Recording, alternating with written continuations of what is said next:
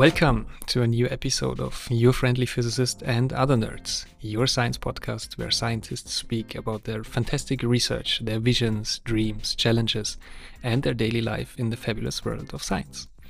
My name is Lucas, and I'm the host of this podcast.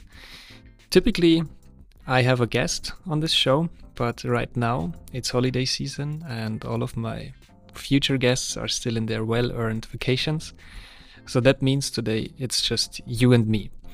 And I've thought a long time about what to talk about uh, to you today. But then I decided, well, actually, you should decide on the topic, you, the listeners.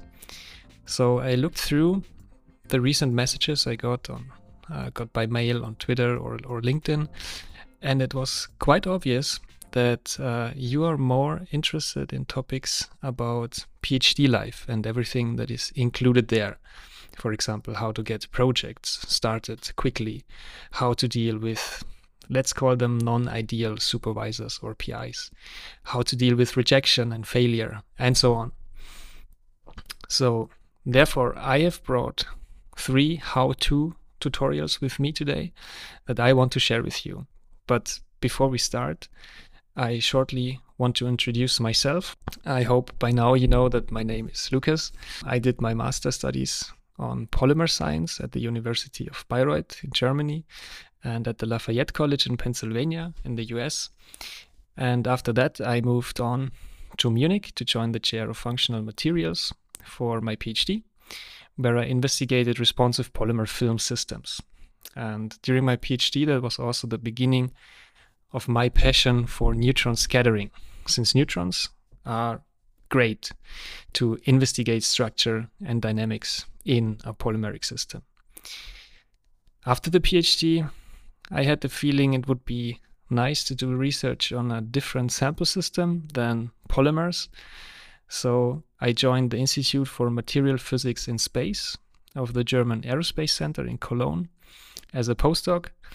Uh, and there I explored structure and dynamics, uh, but not in polymers, but in metal alloy melts, so in liquid metals.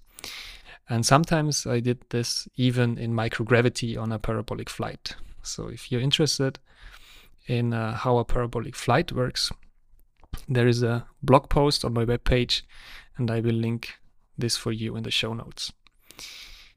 Now, even though I switched from polymers to metals, neutrons still are very useful for me as they tell us a lot about the structure and dynamics also in metal melts.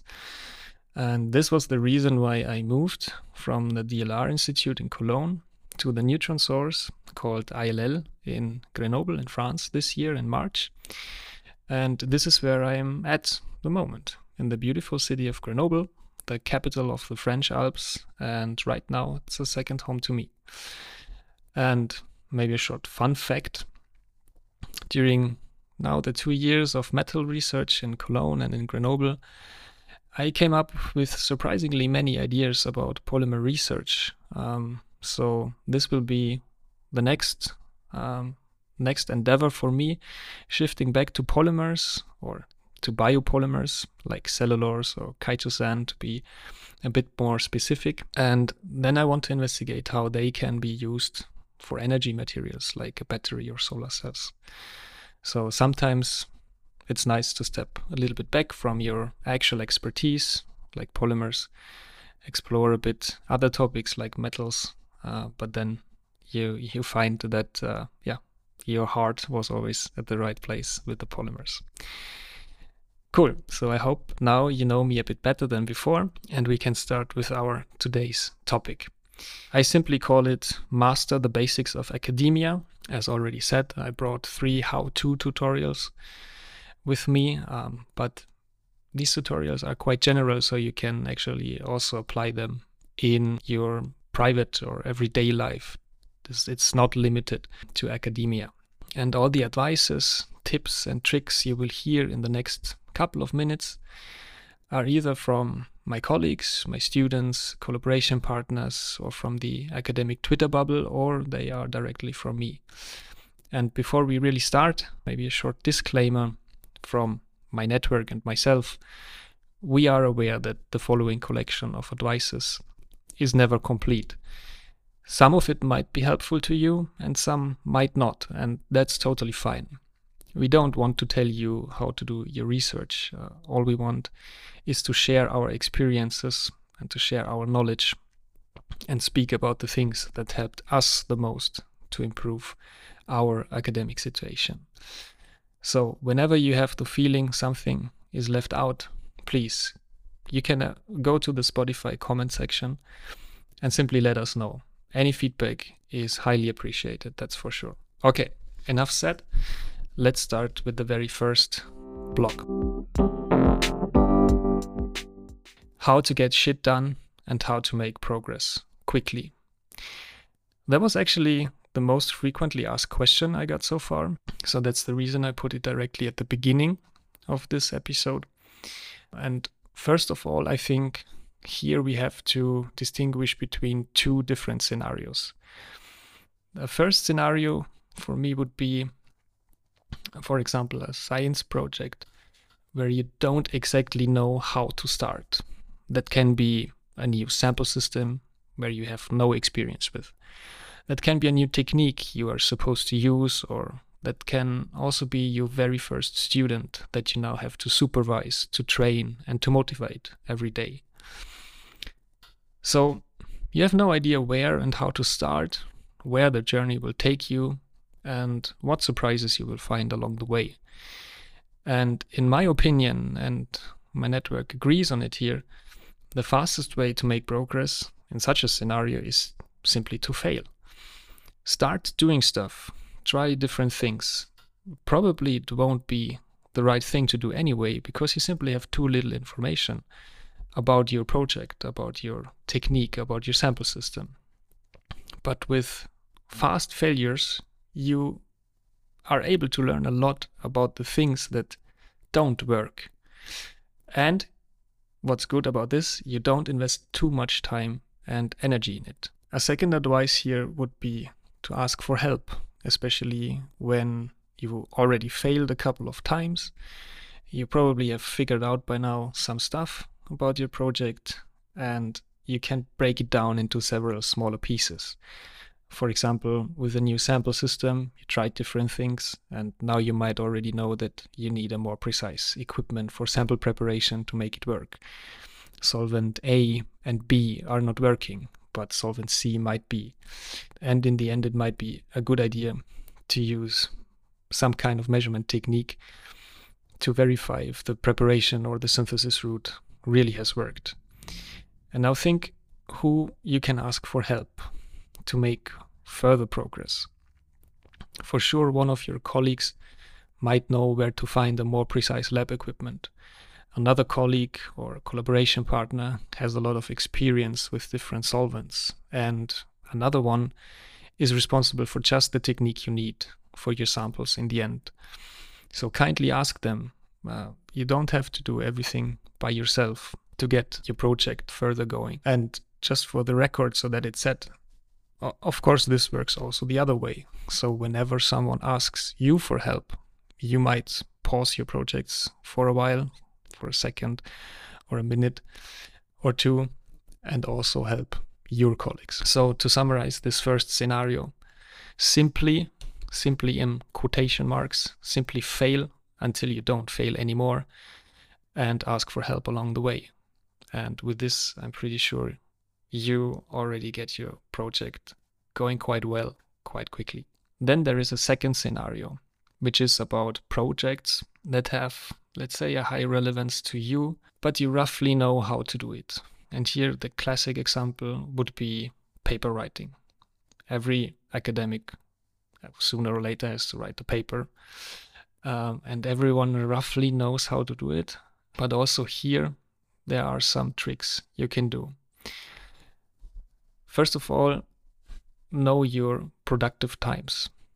Are you most productive in the morning, in the afternoon, or at night? Figure this out, and then you can focus at that time on this project for a certain amount of time. To give you an example, I am the most productive between 8 and 11 a.m. in the morning. And during these times, paper writing is not too bad for me. So every paper writing activity, when I have paper writing activity activities is scheduled within these three hours. And I make sure my colleagues also know about these times.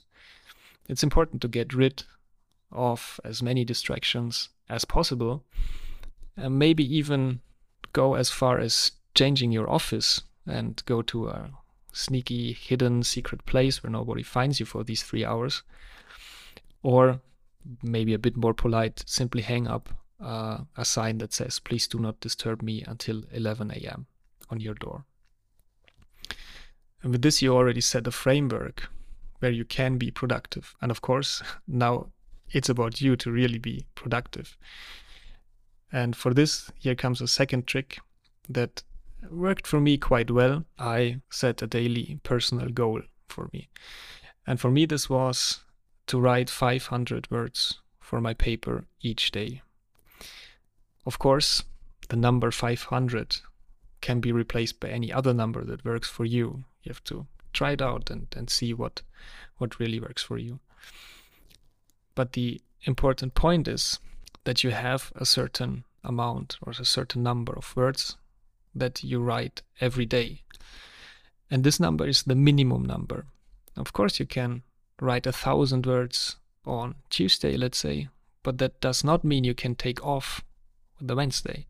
It's again 500 words on the Wednesday then. And the beneficial thing I figured out about this strategy is that when you start the paper, there are plenty of, let's call them easy words left to write. Easy words for me are, for example, the title or the authors, the affiliation, maybe keywords, the captions of the figures and the tables. Also, the methods and the material section is not hard to write for me at least. But you make easy progress. And this gives you a good feeling about this when it finally comes to the hard words. For me, the abstract, introduction, discussion always are the hardest parts. But here I can use this initial positive feeling because I already made progress. I, I seen written words on the page. And I can use this positive feeling to push myself then through these hard words, at least for 500 words a day. And this really gives you the chance to make reliable progress every day.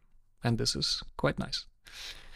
And one final advice that I by now heard quite often from, from many people is to split up big goals into several smaller milestones. So let's stay at this paper writing example.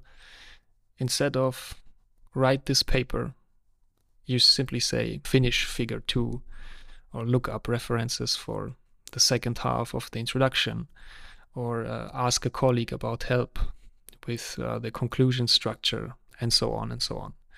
So it's first of all, it's a good feeling to tick off boxes. At least it's a good feeling for me. And with smaller milestones, you can tick off boxes more often and more easily. But also by splitting up a large task into smaller tasks, you get a better feeling about what is actually still missing for reaching your overall goal with write this paper or finish this paper. Cool. So with this, let's move on to the second block. How to deal with rejection and not to overthink. Well, rejection is extremely common in academia, be it the rejection of a paper, rejection of a research proposal, uh, or a research grant. Everyone experiences rejection. Your colleagues, your PI, your professors and your peers. But only because everyone experiences rejection, it doesn't make rejection less hurtful when it occurs to yourself. A research proposal for a neutron experiment of mine got rejected last week, and I immediately questioned my skills and my expertise. I was angry, I was frustrated, I was sad, and probably you all know this feeling. So, what to do about it? First of all, take a step back, slow down, and think about it, think it through. The proposal I wrote and submitted, it went through a review process. A review process is everything but objective. I mean, it, ideally it should be objective, but there are a lot of parameters beyond your control that eventually influence the final decision of the review panel. And sure, rejection still hurts, and it is okay to be frustrated and angry for a while, but don't let yourself define from these emotions and feelings. As a next step, look at the comments you got from the referees or from the reviewers. This gives you extremely valuable information on where your paper or your proposal needs improvement. And if there is no feedback, don't hesitate and reach out to the decision makers and request feedback. There's no shame in that, and constructive feedback and constructive criticism is one of the most valuable resources in academia since they really improve your writing skills, your presentation skills, your scientific skills overall. Then implement the feedback and go through your proposal once again. Is it clear enough? What do I want to say? What is the overall goal of it? Is it feasible?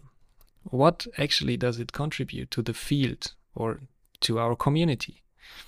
You can ask your colleagues, your supervisor, or your mentor for further input and feedback. And with every feedback loop, the quality of the proposal improves. And the negative emotions from the initial rejection, they start to vanish. And rejection is just temporary. Once you resubmitted your improved proposal, you have another chance to get what you're applying for. And you improved your skill set as well. And I think that is much more valuable. So don't give up on your research dreams just because of one temporary rejection. Simply keep striving, learning, and growing from it. And another advice that really helped me a lot, but was also extremely hard to follow don't compare yourself to others. Of course, academia is a numbers game but by comparing your numbers, yeah, your citations, your funding money, your accepted research proposals with others, you and your research won't actually prove a lot. Of course, it makes sense to stay open minded for the ideas and for the feedback of others, but every academic journey or every academic career is unique, and therefore you cannot really compare them with each other keep focusing on your work, acknowledge the fact that the way you are doing research is unique, believe in your strengths, build up a resilient and healthy mindset towards rejection, and you will make it. If you need comparison, maybe compare yourself with your former self. Everything else, in my opinion, just makes no sense. Or how the academic Twitter bubble puts it, and I really like this uh, comparison is the thief of joy. And I believe this is very true. And with this, we come to the third and the final part how to build a network. Well, before we dive into the specifics of, of, of what actions you can take, maybe we can have a first look uh, and try to understand why we need a network in academia or in general life. We need an, an, an a network and why it should really be a priority uh, in, in your academic journey. So, firstly, networking helps you improve your scholarship when you're trying to learn new things and contribute to knowledge.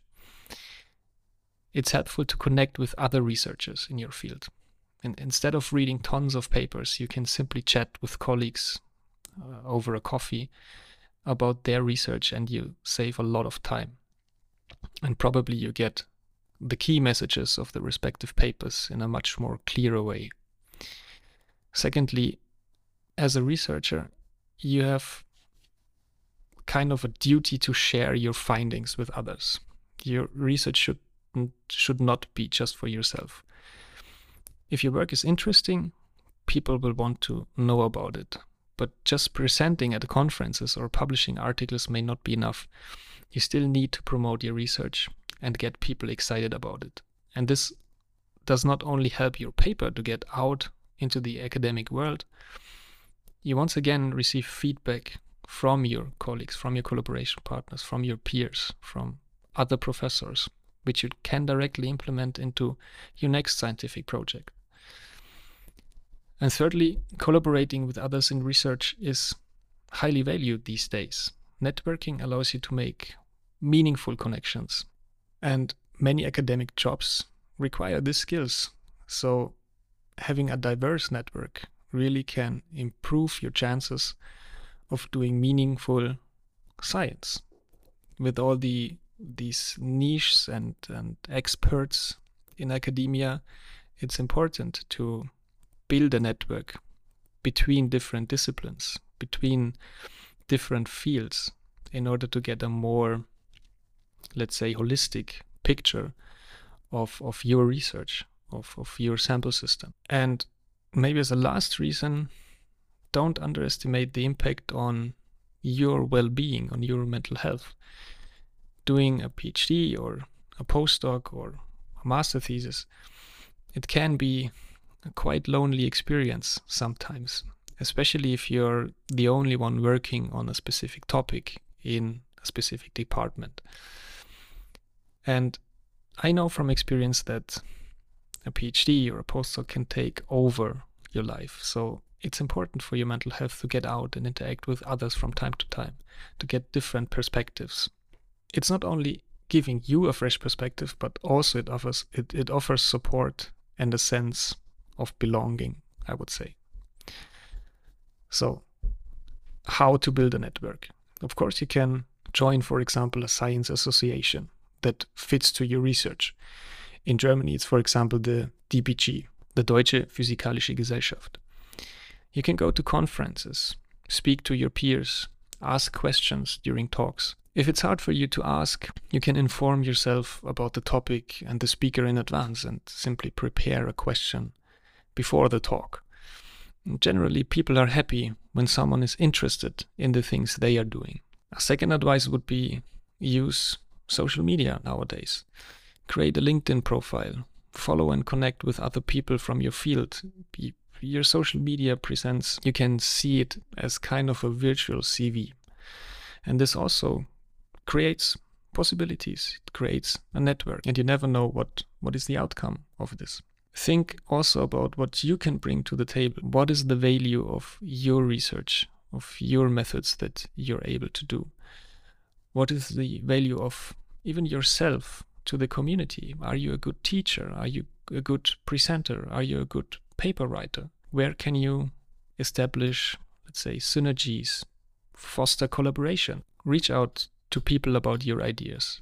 Y- you might face rejection, but after we heard the second topic, how to deal with rejection, I hope this is not a too big problem anymore. And as a last advice, which maybe closes the loop to the very first how to make progress fast section, learning by doing and see where it leads you. Give yourself room for failures and mistakes. Learn from them, and I'm sure soon you will be an experienced, uh, an experienced academic with a strong network that has your back as well as you have their backs. And the best example is this podcast episode here, which was basically created by my network, by all the feedback, by all the great input I got from a lot of people, and I'm only the person who is telling you all the knowledge and experiences of these many, many people. And I think this is this is really great. And yeah, that's already it. I hope these three sections help you in your future academic endeavors. And as already stated in the beginning, please let me know your best advices, your best practices, your tips and tricks for conducting a healthy, creative, and productive research. And I'm, I would be more than happy to read through all of your suggestions and add it to this collection I, I just put on uh, in this episode. One last thing before I close this podcast episode. This podcast is about you, and everyone can participate. So if you want to share an exciting story about your science, your academic life, some crazy experiments, or any other nerdy stuff, feel free to drop me a short message and maybe we see each other on a future episode on this podcast. So thanks for tuning in.